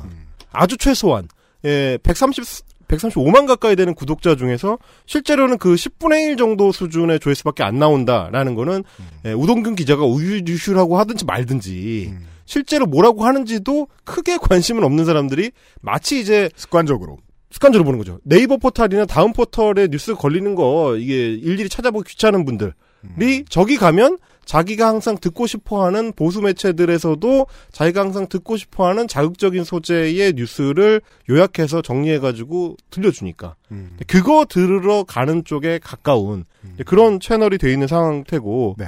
그러다 보니까 영향력 자체가 점점점 축소가 됩니다. 저는 아주 체감을 하고 있는 게 뭐냐면 지난해까지만 해도 나경원 원내대표 시절이에요. 그때 어, 여기는 center of the world였어요. center of the world였어요. 그때 그래서 여의도 정가에 실제로 돌던 소문이 나경원 원내대표가 그 다음날 원내대책 회의에서 하는 코멘트를 미리 예측할 수 있다. 그 전날 신의 한수에 나온 그 논평이 그대로다. 이런 얘기가 있었을 정도로. 그 저희들이 관련해서 전해드리면서도 제가 제일 걱정했던 게 그거였거든요. 이러다가 이 사람들이 줄줄이 공천받는 게 걱정이다. 그러니까요. 어느 순간까지는 그 고민을 했단 얘기는 들었는데요. 근데 지금은 그렇지 않잖아요. 네, 이제는 아닌 네. 거죠. 작년만 해도 오세훈, 한선교, 나경원, 김성태 이런 유력 정치인들이 줄줄이 신의 한 수에 출연하고 싶어서 안달을 했는데 네. 이제는 아무도 안 나갑니다. 와. 없어졌어요. 신의 한 수의 정치인 출연이 없어졌습니다. 2021년 첫 주쯤에 이런 걸 짚어볼만 하네요. 이렇게까지 산붕 치매일 줄은. 그러니까요. 네. 그래서 좀 보시면 좋은 게 나경원 전 원내대표 이제 서울시장 준비하고 있는 분이 최근에 그래서 어딜 나갔느냐 에, 대형 유튜브 채널들 중에서는 가세연에 어제 출연했습니다. 아하. 그 차이가 있는 거죠. 김민종 씨와 비슷한 이유로. 그렇습니다. 네. 네. 음. 이런 상황이다. 그래서 신의 한 수나 펜앤마이크 같은 소위 정통파를 추구하는 예, 실제 뉴스에 좀 더 가깝게 만들고자 하는 욕망을 갖고 있는 네. 우파 유튜브 채널들은 몰락의 길을 걷고 있고 그러네요. 어, 가로세로 연구소나 성재준 TV처럼 우리는 그냥 사이버 렉하다. 많이 물건 떼어다가 어, 아무렇게나 팔아서 불량 나면 어, 그거 무시하는 사람들. 그렇죠. 어, 이 CS가 없습니다, 애초에. 받을 생각이 없거든. 아니, 물건이 왜 이래? 라고 항의 전화를 하고 싶어도 전화번호가 없어요. 어, 그런 매체들만 지금 잘 나가고 있는 상황이기 때문에, 자, 2021년 벽두에 되짚어 보면 정치의 계절에 과연 우파 유튜브 채널은 어떤 영향력을 가질 수 있는가? 음. 어, 이제는 조금 윤곽이 드러나는 것 같습니다. 가로세로 연구소처럼 어쩌다 한 방이 있는 경우들, 수없이 쏟아지는 그 많은 평범한 제보들 중에서 실제 정치권에 일정 정도 영향을 미칠 수 있는 것들. 바로 어제도 하나 나왔죠. 예, 국민의힘의 김병욱 의원에 대해서 성폭력 의혹이 있다 라는 네. 폭로를 했던 잽을 날렸어요. 그렇습니다. 그런 정도의 의미를 가질 수 있는 가세현 정도만 나왔다라고 볼 수 있을 것 같고 음. 결국은 사업화 잘하는 쪽이 영향력도 유지할 수 있다라는 정도를 보여주는 것 같아요. 네. 어, 유튜브라는 매체 환경에 더 동화가 잘 될수록 음. 더 극단화되고 더 비일상적인 모습을 보여줄수록 그래서 실제 정치권의 모습과는 달라질수록 더 어그로가 잘 끌리고 더 돈을 많이 버는 구조 그리고 반대로 현실 쪽에 다가가려고 할수록 현실을 닮으려고 할수록 정치 시사 미디어적인 면모를 보이려고 할수록 망해요. 망합니다. 심지어 현실 정치권에서도 점점 멀리 해버려요. 이런 이런 병- 역설. 계속 병들어 있어야 돼요. 그러니까요. 이게 이제 어 이런 상황이라는 걸 보여주는 거고 오히려 제가 이제 최근에 주목하는 거는 문제적 징후가 이 온라인 논객들의 legacy media 진출입니다. 최근에 뭐 자주 보셨을 텐데 논객 조은산 정체불명의 뭐 하는 사람인지 모르겠는 예, 일종의 예전 같으면 이제 블로거죠. 조은산 논객 삼호 어묵 이런 분들이 조선일보에 기고를 합니다. 중앙일보에 기고를 합니다. 어, 중요한 시각, 중요한 관찰입니다. 어, 아주 우량주예요, 지금. 네. 심지어 네이버나 저 다음 같은 메인 포털에도 자주 걸립니다. 이 사람들 글이. 진보적 시민 일부도 이 사람들을 좋아합니다. 저도 지금 이 양반들에 대해 공부 중인데, 제가 지금 추측하는 문제는 하나밖에 없어요. 메신저가 공격을 당할 수 없게 감춰져 있는 메신저입니다. 음. 그 특성 하나 말고는 아직까지는 모르겠습니다. 그래서 근데 가장- 알고 싶어요 저는. 사실 그래서 가장 유사한 거는 이 김영을 하- 쓰지 않는 음. 김영을 쓰지 않는 신문사의 논설에 가깝죠. 사설. 아, 사설, 예, 음. 사설. 예, 그런 건데 이제 여기에 어떤 캐릭터를 부여한 음. 이 전략이 지금 성공을 하고 있는 중이고 농객 3호무기 최근에 이제 조선일보에 기고한 글의 제목이 들들 볶지 마세요. 새해엔 다들 알아서 잘 살아야 합니다. 라는 타이틀입니다. 네. 이것도 굉장히 징후적인 타이틀이에요. 음. 각자 도생과 냉소를 그렇죠. 어떤 테마로 잡고 있는 그 10년 전에 똑똑한 젊은이들이 하던 말을 흉내 내면서 그렇죠. 어떤 우파적인 메시지를 전달하고 있어요. 그리고 이제 그 10년 전에 소위 청년 농객들이 그나마 연대에 대한 기본 감각을 가지고 있었던 거에 비하면 그 연대와 아, 사회적 공동체적 움직임 같은 것들을 비웃는 연대를 해체하는 메시지 그런 메시지들을 담고 있습니다. 네. 뭐 음, 굳이 뭐 읽, 어줄 필요까지도 없을 것 같은. 그, 예, 청취자 여러분 한번 검색해서 이 네. 논객 3호 어묵에 들들 볶지 마세요 이렇게 써 있는 오피니언을 한번 읽어봐 주시길 바랍니다. 표면적으로는 굉장히 허무주의적이고 네. 어, 다 부질없다는 식의 태도를 취하고 있습니다. 그래서 바지 입은 가세현쯤 되겠습니다. 긴 글을 계속 그 얘기를 하다가 음. 마지막에 가면 부동산 사세요로 끝나거든요. 이 글이. 그렇죠. 그 구조거든요. 기본적으로는. 그래서 이제 처음에는 어, 사람들이 느끼고 있는 어떤 지점에 공감을 표하다가 어, 결론으로는 이제 문재앙 아웃에 가까운 오랜만에 국민의힘과 조선일보가 주제의식다운 주제의식에서 완벽한 합의를 보고 있거든요. 네네네. 네. 다른 거 다 떠나서 집을 사야겠다는 욕망을 유지시키세요. 요거. 그런 얘기들. 음. 어, 뭐, 과거 조선일보의 opinion들이 푸념과 중얼거림이 아닌 적이 없었긴 하지만, 음. 이 정도까지 가야 되는가라는 생각을 좀 고민을 좀 하게 되고, 이 네. 차라리 저 류근일 선생님의 그 문법적으로 말이 되는 헛소리가 좀 기- 그리울 정도로, 어, 이 현상을 보면서, 아, legacy media들이 유튜브에 당하다 못해서 이제는 자체적인 어젠다 세팅이나 프로, 프레임 설정을 기명으로 당당하게 내세울 수 있는 자신감까지 잃었구나. 슈퍼 히어로를 만들었어요. 그렇죠. 네. 저희 같은 뭐 야경단들, 음. 예, 뭐 저희는 이제 면허를 가지고 이 단속 활동을 하는 사람들이 아니기 때문에 그냥 비질란트예요. 네. 네. 그뭐 일 종의 이제 힘이 좀 약한 배트맨 같은 건데 네. 그 빌런들이 약해졌을 때 사실 슈퍼히어로들은 퇴장하는 거거든요. 그렇죠. 아니면 지가 분열하든지. 음. 슈퍼히어로가 은퇴를 하는 거는 나이가 차서 은퇴를 하는 게 아니고 더 이상 잡을 villain이 없을 때 그래야 돼요. 자신의 목적이 달성됐다고 생각할 때 은퇴하는 건데 음. 어, 지금이 그 시기에 점점 다가오는 것 같다는 생각을 하다가도 네.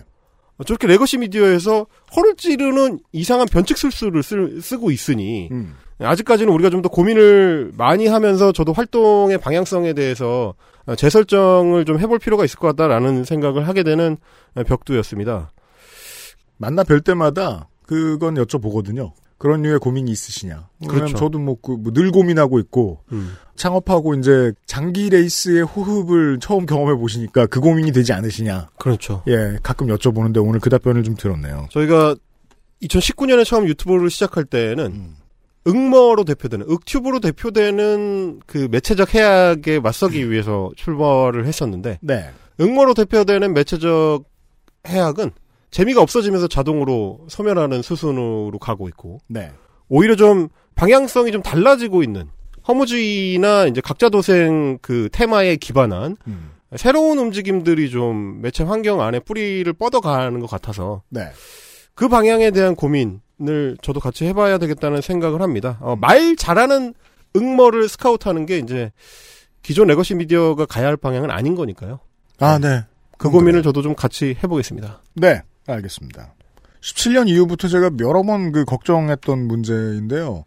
보수의 구심점이 해체되었기 때문에 지리멸렬한데 그렇다고 해서 에너지의 총량이 변한 건 아니다라는 거예요.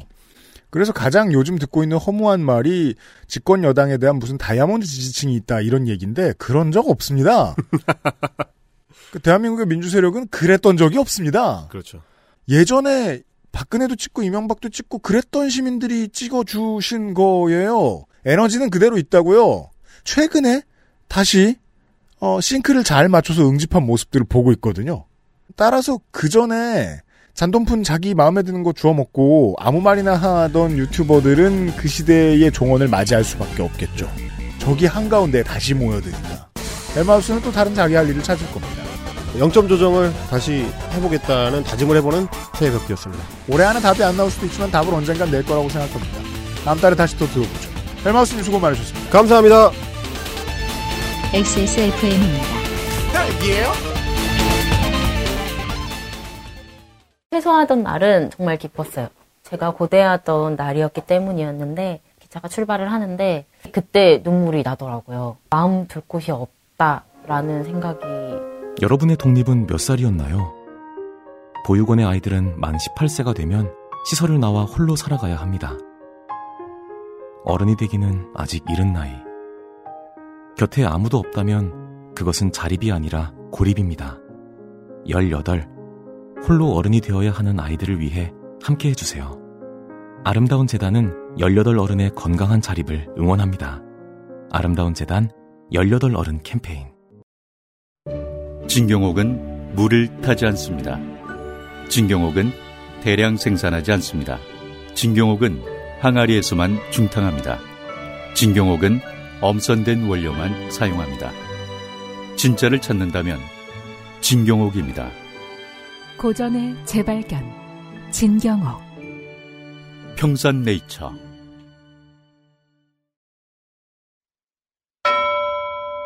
금주의 의사소통. 헬마우스가 할 말이 많았던 이번 주에 의사소통을 잠깐 진행을 하겠습니다. 도윤석 씨께서 메일을 보내주셨는데요. 이거는 에디터가 읽어주세요. 왜냐하면 평상시 에디터 말투예요. 아. 그래요? 네. SH LH 행복주택 관련 오픈 카톡방을 운영하고 있습니다. 지역에 주택단지가 새로 생길 때나 분양을 새로 할 때 LH 행복주택 관련해서도 오픈 카톡방들이 많아요. 네. 업자인 경우도 있는데 거기 들어가고 싶은 분이 이 정보를 공유할 곳들을 만들기 위해서 공익을 위해 만드는 경우도 있죠. 음. 네. 카톡방을 운영하고 있는 분이라고 하네요. 네. 이 카톡방에 새로 오신 분이 계셨는데 보호 종료 청소년이 들어오셨더라고요. 그죠? 이분은 다 여로 끝나요, 말이. 네. 고야. 그래서 네가 읽길 바랬어요. 제가 여로 끝나요, 말이? 네. 여로 끝나요, 말이? 몰랐군요. 이 카톡 오픈 카톡방에 한 250분 정도가 계시대요. 네. 그 중에 새로 이런 분이 그러니까 보호 종료 청소년이 들어오셨다고. 네. 그날 아침 딱 그 편을 들었는데 무슨 의원인지 음. 여기서 그 편이라고 말씀하시는 거는 이제 저희 신성 캠페이너와 네. 손자연 캠페이너가 나온 방송을 들으셨나 보네요. 그렇죠. 그분의 이야기를 들었는데 후 받는 500만 원을 방송에서 들은 것처럼 탕진은 안 하시고 음. 바로 군대에 가셔서 다행히 가지고 계시더라고요. 임대주택에 대해서 많은 걸 물어보시기에 방장이고 그 알실에서 들어서 그런지 도와드리고 싶더라고요. 네, 타이밍이 좋았네요. 에디터님 말씀처럼 그런 것조차 조금 그분께는 부담이지 않을까 싶었지만 최대한 제가 아는 선에서 도와드렸습니다. LH 행복주택, 매입임대, 영구임대 등등. 그분은 고시원에서 생활하시고 조금이라도 사람답게 하고 물음표를 넣으셨네요. 어, 물음표 넣는 습관이 있으시더라고요. 네. 그러니까 이 워딩이 올바른가 싶은 생각이 맞아요, 드셨겠죠. 맞아요. 네. 조금이라도 사람답게 살 수 있는 곳으로 살고 싶으시다고 하셔서 저도 같이 이걸 알아보다 보니 보호종료 청소년은 수시로 언제든 모집을 하더라고요. 네, 요건에 있, 있습니다. 제가 알아보니까. 다만 문제점이 보통 임대주택은 전세금 얼마를 내고 월세를 얼마를 내면 되는데 어, 예를 들어서 보증금 1천만 원에 월세 17만 원, 서울 공릉 기준 16제곱미터 정도를 이제 예로 들어주셨는데 그러니까 보증금 1천만 원에 월세 17만 원 정도를 낸다고 예를 들어 하는 그렇다면 거죠. 네. 네. 어, 이 보증금하고 월세 비율을 이제 조정을 할 수가 있죠. 맞아요. 보호종료 청소년 방송에서 500만 원을 받는 거를 들었는데 보증금이 1000만 원이더라고요. 음. 땀땀땀. 보증금을 낮추는 정책을 요구해 보시는 건 어떨까 합니다. 물론 동시에 보호 종료 청소년들에게도 임대주택에 대해서도 많이 알려주시고 그러면 바로 보증금으로 그 금액이 들어가면 최소한 그 돈을 탕진하진 않을 것 같고 주거 문제도 최소한 안정적이지 않을까 합니다. 네. 추가적으로 아름다운 재단 혹시 아시는지 여쭈어 봤는데 전혀 모르시더라고요. 미디어 장사하는 저 같은 놈이 그 가장 걱정해야 되는 부분이죠. 이쪽에서는 캠페인성 메시지를 최대한 많이 내보내니까 세상이 다 알 것 같고 우리끼리 잘하는 것 같은데 일상을 바쁘게 살아가시는 분들은 모른단 말이에요. 음. 퍼질 수 있는 한계가 되게 명확해요. 그래서 어떻게든 더 많이 효과적으로 퍼뜨릴 국리를 좀 해야 됩니다. 아, 그리고 이제 현실을 고민하시는 많은 분들하고 함께 있는 분이다 보니까 이런 디테일을 알려주실 수 있게 됐습니다.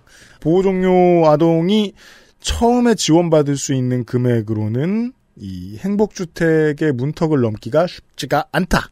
그 외에 제가 뭘 제안 드릴 수 있는지는 모르겠고요. 이 보증금도 대출이 가능한 걸로 알고 있는데, 음. 근데 이제 500만 원이면은 확실히 적긴 합니다. 그럼 대출 비율이 좀 높아질 거고, 네. 초반에 보증금을 적게 설정하면 그만큼 내는 월세가 높아지기 때문에, 음. 네, 향후 부담이 더 되기도 할 테니까, 보호종료 아동의 금액이 500만 원이라는 게 정해져 있잖아요. 네. 그럼 관련된 전용 정책이랄까, 전형을 만들기가 쉽지 않을까 싶네요. 물론 여기에서 이제 그 보호종료 아동의 입장에서 혹은 이제 형평성의 입장에서 돈 계산을 한번 진지하게 해보면서 시작을 해야 되겠죠. 요 정도의 이자율로 요 정도를 더 빌렸을 때 개인이 빌렸을 때 부담이 크게 안 되는 수준이라는 답이 나올 가능성도 있으니까 어, 그렇죠. 예 도와주지 여기서 도와주지 않을 수도 있어요. 예 다만 그 작업을 처음부터 한 번쯤 누군가가 해볼 필요는 있을 거라고 생각은 듭니다. 네. 혹은 이제 자립지원금이 지급이 되는 순간에 네. 이 지급을 받는 사람이 본인 의사에 따라서 음. 어, 나는 이 돈을 바로 행복주택에 지원을 하겠다. 네. 라고 한다면은 뭐 자립지원금을 좀 늘려 그 조건에 한해서 자립지원금을 좀 늘려준다든가 네. 네, 하는 정책들이 가능하지 않을까 싶습니다. 다양하게 고민해 볼 필요가 있겠습니다. PS 유피디님 덕질인에게 좀 더 상냥하게 해주세요. 가끔 방송에서 듣던 제가 민망할 정도로 덕질인을 무시하고 또 이제 물음표가 여기도 이제 이게 올바른 워딩인가 고민을 하신 거죠. 네. 덕질인을 무시하는 것 같아서 제가 다 뻘쭘할 때가 점점점 그리고 괄호 해가지고 PS가 또 있어요. 네. 네티즌 18호님 얼른 돌아오세요. 어, 이분의 그 제안 중에서는 괄호 안에 있는 것을 일단 받아들이는 것으로 하도록 하겠고요. 왜냐면 오늘 덕질인이 예피님을 또 한번 화나게 했거든요. 바로 오늘. 근데 이게 제가 그, 어, 분하고 억울해도 방송에서 티가 안 나게 할 방법은 제가 궁리를 해야 되겠다. 네. 이런 생각을 하지 않을 수가 없습니다. 그럼 여러분은 사정도 모르고 제가 못되게 구는 줄 알잖아요. 아니 청취자가 그렇게 들었으면 못되게 군 거죠. 내 쪽의 이야기는 영원히 할 수가 없어요. 엄명란 씨가요. UMC님이 언급하신 싸움의 기술이라는 책이 정은혜님이 저자인 책 맞나요? 이게 이제 들으시는 분들 입장에서는 처음에만 이름을 얘기하니까 기억이 안 나시죠? 들으시는 제 입장에서는 이름을 되게 많이 얘기하셨거든요. 아 그래요? 네. 아. 정은의 무인, 정은의 무인이라고 이름을 되게 많이 얘기했거든요. 사람마다 들을 때 습관이 있는 것 같아요. 어 그리고 네. 에피소드 제목에도 비슷한 제목의 책들이 있어서 걱정되셔가지고 물어보셨나봐요. 네, 맞아요. 네 맞습니다. 관련돼서 제가 정은의 무인에게 들은 소식이 있는데요. 처음에 우리 방송 시작하려고 구상할 때만 해도 그 책이 하나도 안 팔린다고 걱정이 많으셨어요. 음. 네. 며칠 전에 들은 소식에 의하면 3쇄를 찍기 시작했답니다. 야 3쇄. 이제 사시면 베스트셀러를 사시는 겁니다. 확실하게 이제 알아보실 수 있게 힌트를 드리자면은 표지가 민트색입니다. 시작할 땐 흰티고 나올 땐 검은 띠입니다. 어, 네. 네. 그건 아주 작게 그려져 있으니까 이상하다. 띠가 그려져 있는 책이 있었는데 하고 썸네일을 보시면 안 보여요. 네, 그렇죠. 썸네일에서는 민트색만 찾으시면 돼요. 아니면 서점에서 이렇게 한번 찍게 들여다 보시고요. 네. 싸움의 고수가 되시길 바라고요.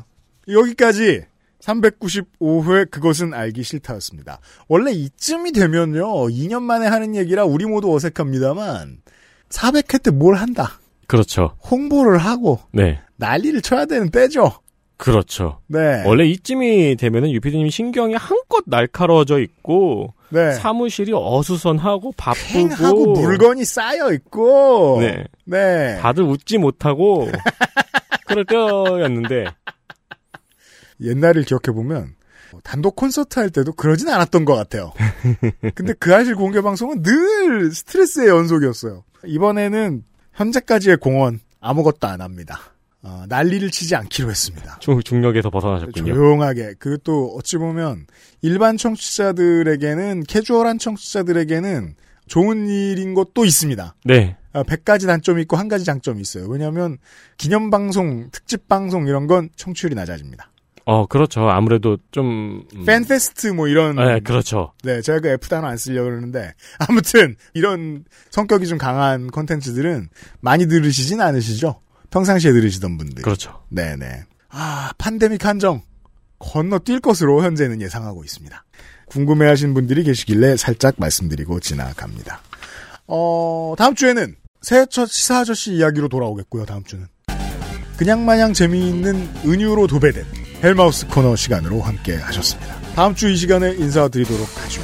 조용한 한 주, 안전한 한 주 되시길 바랍니다. 윤세민 에디터하고 유승균 PD였습니다.